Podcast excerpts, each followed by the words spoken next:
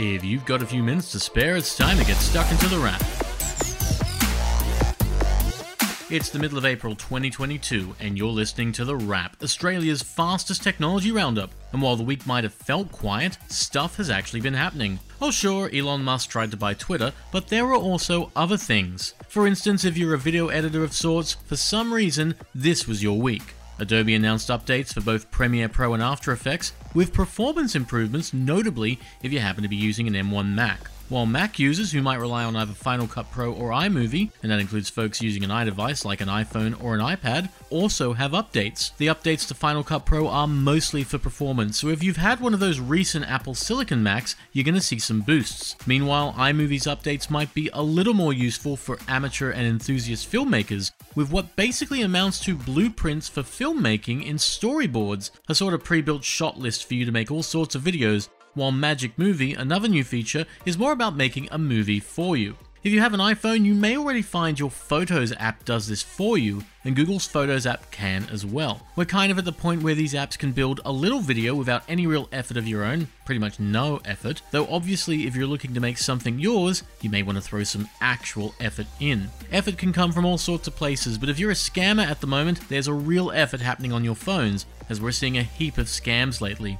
Fake voicemail, fake deliveries, and fake messages aplenty, though if you're on Telstra or one of the Telstra connected networks, hopefully you're seeing a little bit less. The Big T chimed in recently to announce that its network is seeing a new bit of tech and machine learning to reduce the amount of scam messages coming in, meaning if you used to get 5 daily, you might see that reduced to 1 or 2 weekly. We're still seeing a few, but the tech is something being used overseas, and also something hopefully other networks will use because it seems like these scams just aren't going to stop, and it may be down to mobile networks to cut them out, even though we should all be doing our part and ignoring them. Seriously, if you get a message written in garbled English, think before you press that link because lately, there's a good chance that it's a scam. What's not a scam is the assortment of hardware on the horizon because there is hardware to be seen.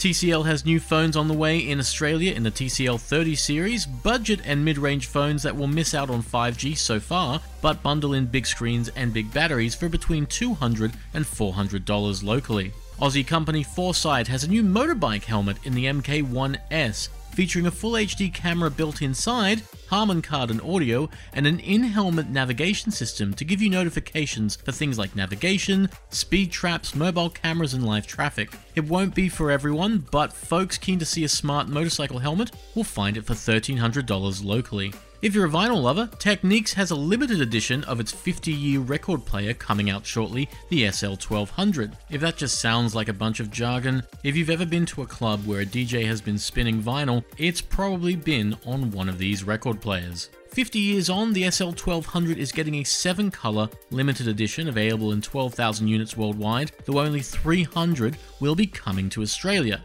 Mind you, at around 2 grand each, they're the sort of thing that won't appeal to everyone, and probably only the folks who follow vinyl with a passion. Also in sound, Technics owner Panasonic has a weird new speaker on the way, something to wear around your neck. It's coming in the Sound Slayer, yes, that's the real name, and it's a neck mounted speaker for gamers, basically firing sound up at your ears from four speakers around your neck. It may well be one of the craziest sound gadgets we've heard about, and you can find it now for about 329. And while we're talking sound gadgets that are a little strange, we're taking a close look at Sony's Link Buds this week, a pair of earbuds designed to let you hear your music, but also the rest of the world. They're unique because they actually have a hole in the middle of them, allowing you to hear music but also through the earphones. They're tiny and light and easily one of the smallest earbud options we've seen, with a rather unique way to control them. You tap the side of your face, near your ear or at your cheek, and they pick up on vibrations. The Link Buds are a unique pair of earphones for sure, and one that provides decent sound, though they do miss a bit of bass, and we found the comfort to be complex. For the first couple of hours they're fine, but after that they can give you a bit of an earache. If you can get around that, the $250 pair of Sony Link Buds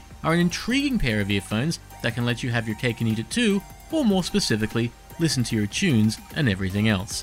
For now, you've been listening to The Wrap, Australia's fastest technology roundup. Everything in this show and more can be found at thewrap.com.au, and a new episode can be found each week at Listnr, Spotify, and Apple Podcasts. For now, have a great week, and we'll see you next time on The Wrap. Stay safe, stay sane, and take care.